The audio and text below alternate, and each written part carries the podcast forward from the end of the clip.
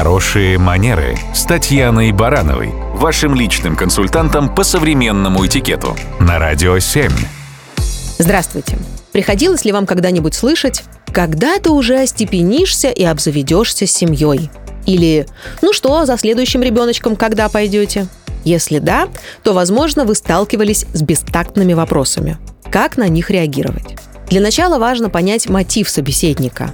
Одно дело, когда бабушка беспокоится о будущем взрослой внучки или внука, и вот так выражает свою заботу.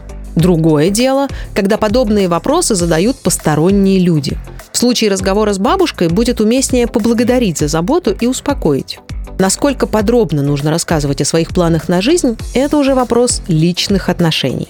А вот в случае, когда соседка по даче, которую вы видите всего пару раз в год, внезапно начинает интересоваться деталями вашей личной жизни, можно и воздержаться от подробных комментариев.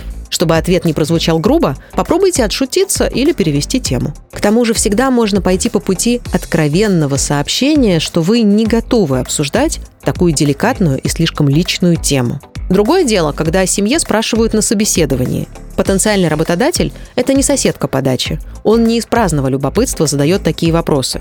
Ему важно понять, сможет ли сотрудник справиться с возложенными на него задачами с учетом различных, в том числе и семейных, факторов. Так что если разобраться в мотивах собеседника, то и личный вопрос не всегда оказывается бестактным.